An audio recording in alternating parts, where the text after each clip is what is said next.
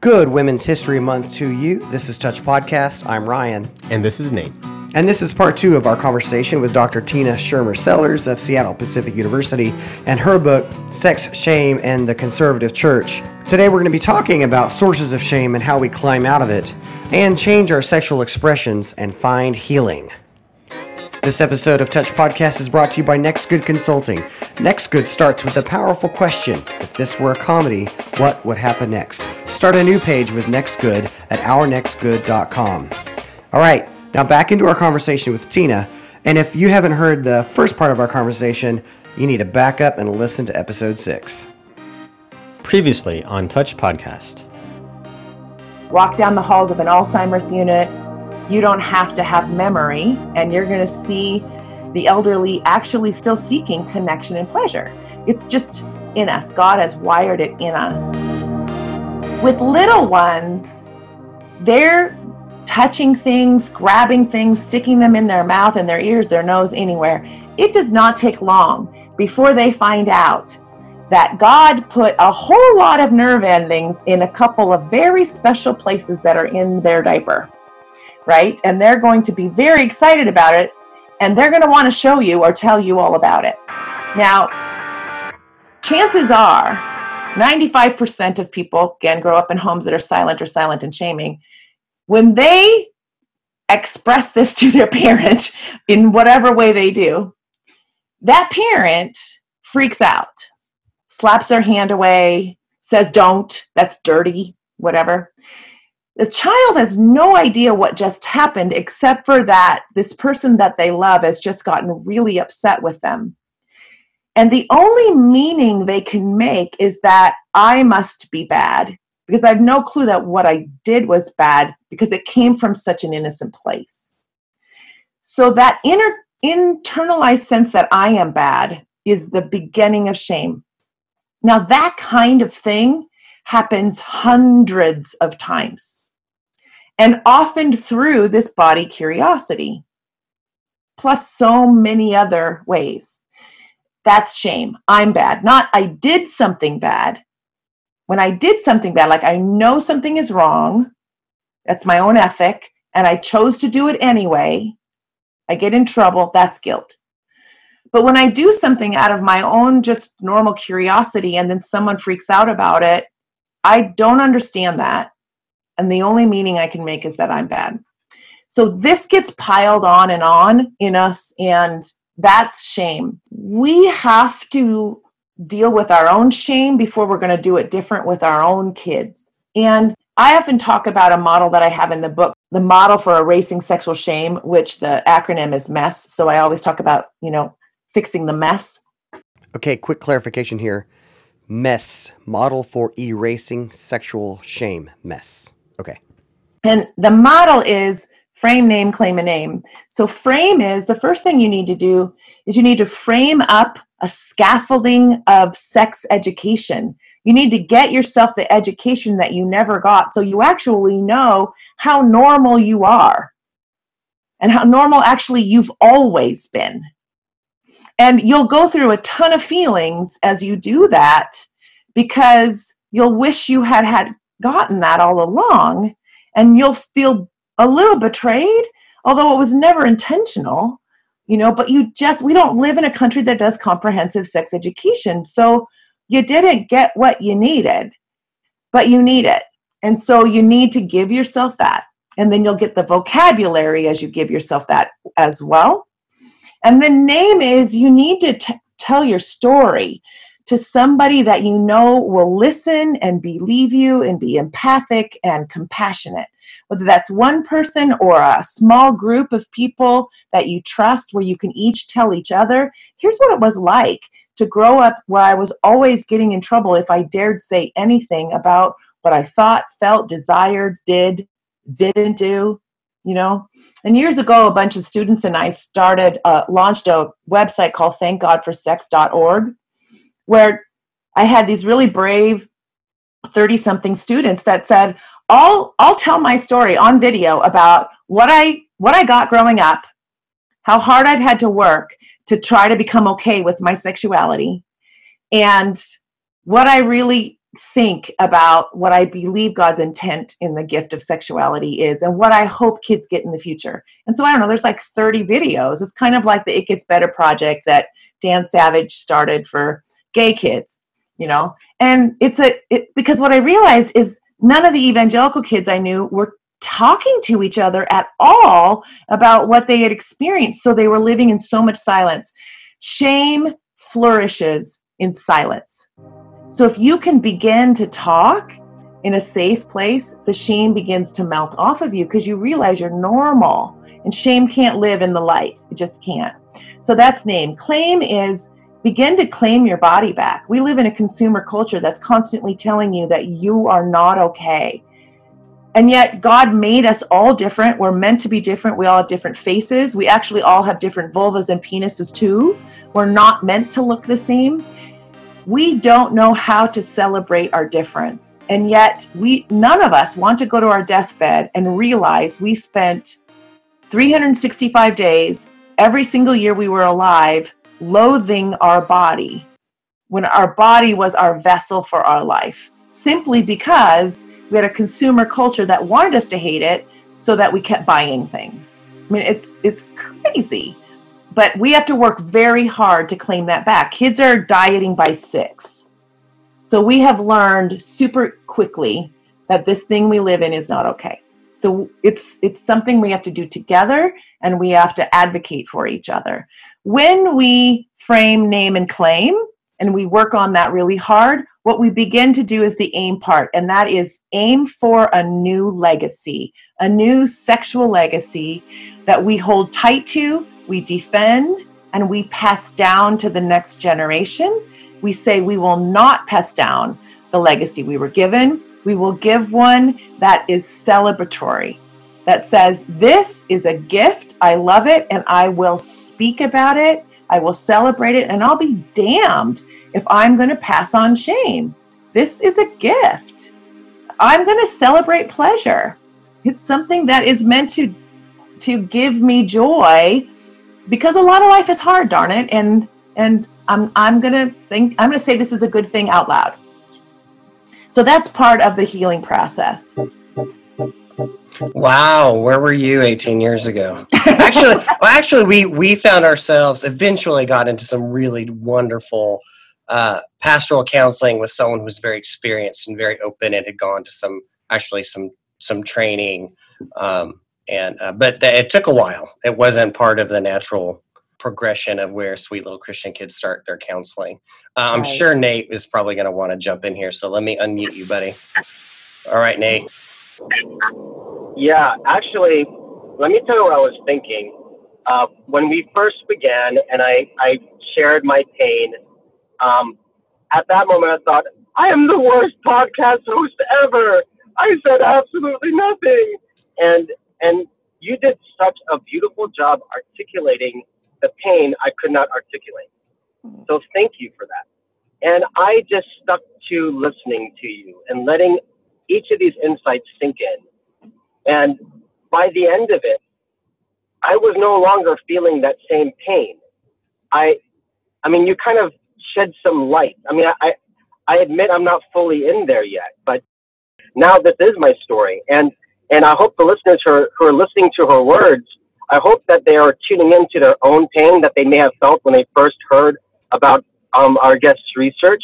And I hope you're tuning into your emotions now. If there's any wisdom that you heard, please, please embrace this as divine wisdom, as divine healing, along with the pain of the shock of just hearing this stuff. So, yeah, that's that's where I'm at right now. Wow. Whew. I want to circle back around to some other things, but Dr. Sellers, for there will be some people who listen to our podcast. Um, they will, um, and it will bring up stuff for them. What is your recommendation for someone who listens to this and then like, I am I am sick of feeling like I do about myself or about my relationship with my partner. I, I really want something to change. How how would you advise them? What advice do you give those people? Mm-hmm. You know, I think you know, picking up a little bit on what both you're saying and what Ryan or what Nate's saying is that you do need to be gentle with yourself. That this is a process. This is a healing process, and you're going to go through a myriad of feelings. You know, I mean, often initially you feel anger, you feel betrayal, you feel like, gosh, my life would have been really different if I had this information sooner. Um, and and rather than beat yourself up for the feelings that you're having, which sometimes we can do, I think, as Christians, because we're often not given permission to have the full range of emotions. You know, it's just let yourself know it's okay. You're not going to be in this place of that feeling forever just be kind and loving towards yourself. Know that God is with you in it and just keep going. You know, I'll often say, I mean, I have students all the time that come to me like, gosh, why didn't I know this? Like, just be gentle, baby, with yourself and write or walk or talk with somebody. Just know you're going to keep going through it. And I, when I was writing the book, I had in mind that people would read it with other people, like read it together with the group, so that they could talk and go slow. You know, like sometimes you can just read a couple pages at a time and talk about that. You know, go slow, take your time. Um, God is all about healing you all about restoring you to the fullness of your life and that sexuality is actually meant to be a healer. It's the place where body mind soul and spirit come together. And um, so you're on a journey. You now see something. You will never unsee it again. And just trust the process.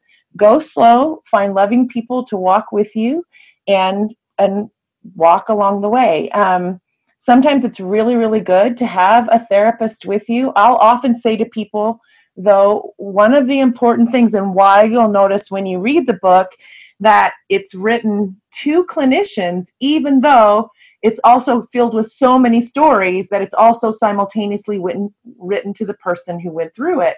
The reason that it's written to clinicians is because clinicians, doctors, and therapists get no training in sexuality and they get no training in spirituality or religion. And another quick clarification here what Tina's speaking about right here is exactly right. Um, there's also a discipline called pastoral counseling where someone with a seminary degree has also done the secular work of psychotherapy and they have integrated those two.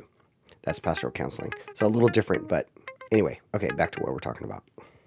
So, when you are somebody who has been a part of a conservative religious background, your sexuality's been hurt by both. In other words, there's an intersection there.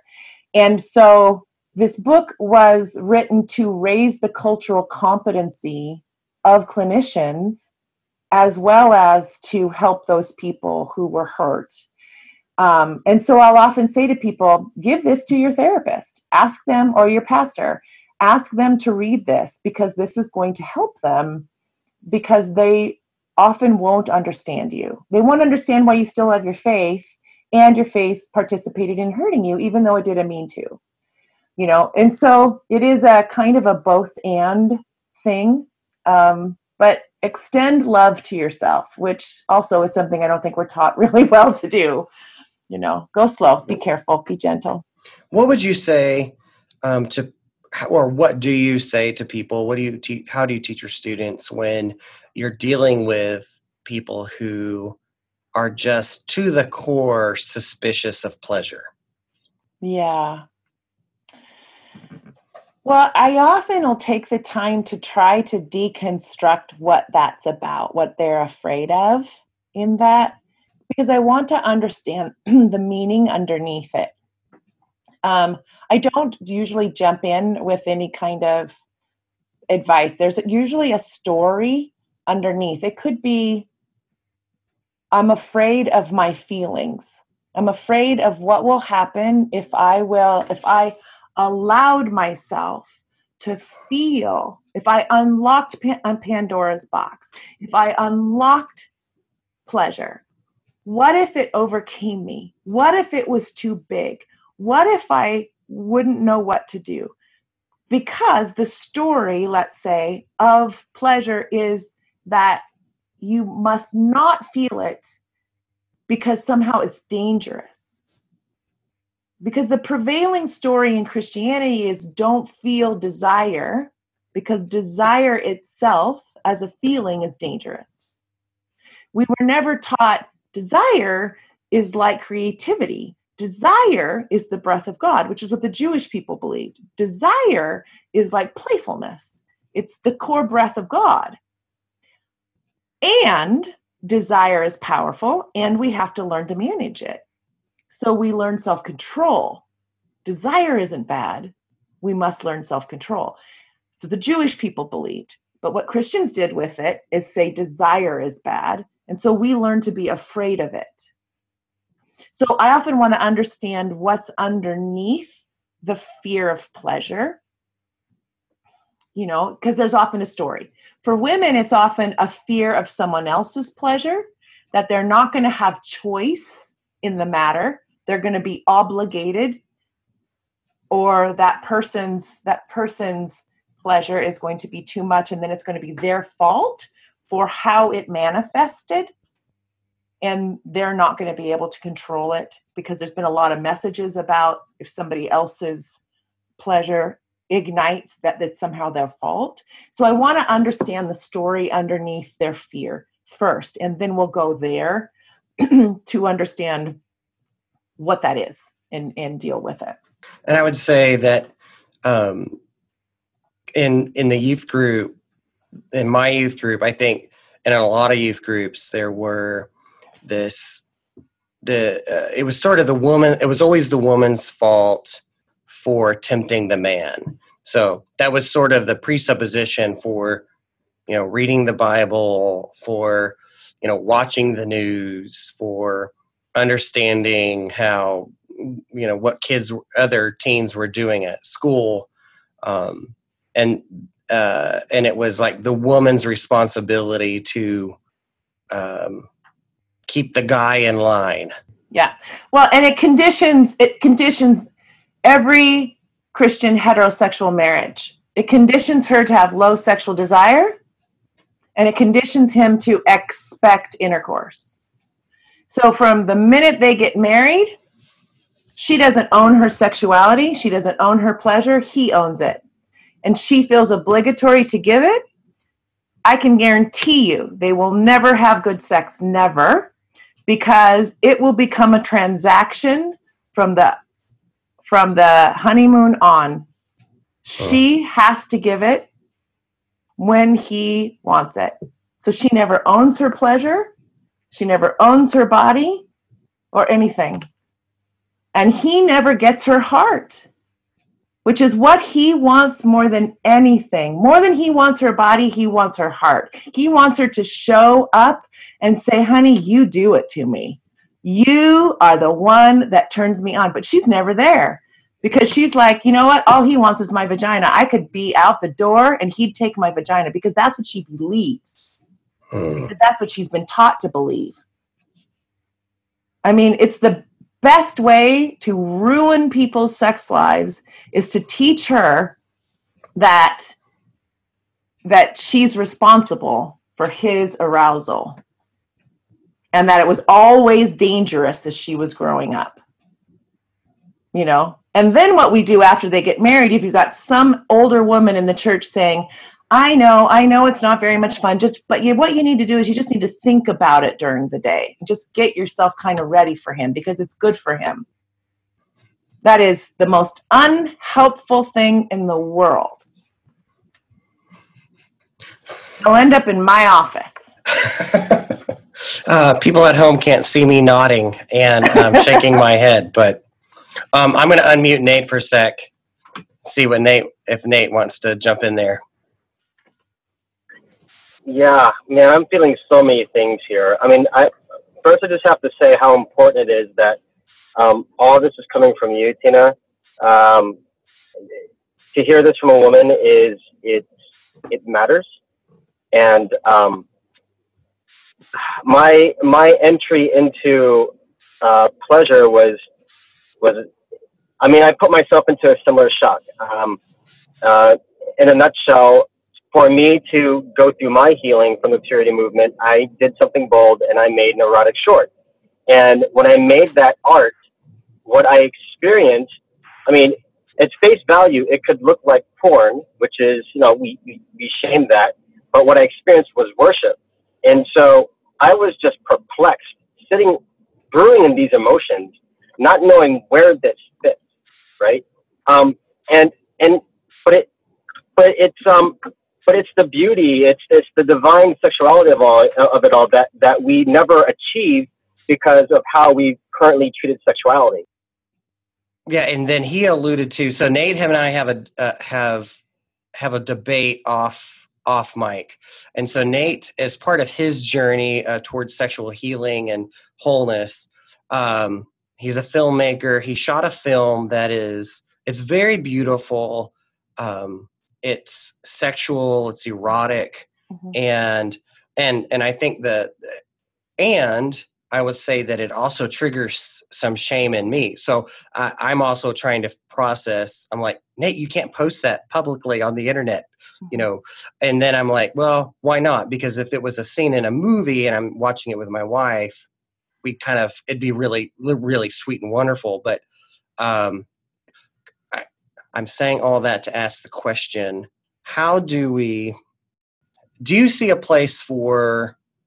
Um, sexual forms of art um, as being helpful in in relationships with, yeah, with folks yeah yeah that i love that question and i think it's a terrific question and i know it's a hard question to ask but yes i do um, and i have had you know so so at the northwest institute on intimacy we run couples intimacy retreats and uh, we have a good chunk of our couples that come through that are from Christian backgrounds or are in that age frame where they got a lot of abstinence only education, right? So there's a bunch of shame. And I have had several couples come to me and say, Is there any place that we can go to get erotic information where we are not surfing the internet? And and we want kind of vanilla you know, um, ideas. You know, um, and we've looked at lots of R-rated movies and yada yada. Nate, okay. I think we need to go into one more episode with Dr. Sellers okay. because yeah, the next section is really important. We, it's really where we go to a deeper level. Okay there is something underneath the surface that we have to bring our attention to. Uh, there is an abuse that's happening within the church uh, that if we don't adjust to it now, we'll just continue to pass this on to our children. Yeah, so stay tuned for our conversation on erotica and more about how we find healing. And as always, connect with us at www.touchpodcast.com where you can read essays, watch videos, and learn more about upcoming guests. Connect with us on Instagram and Twitter at touch underscore cast.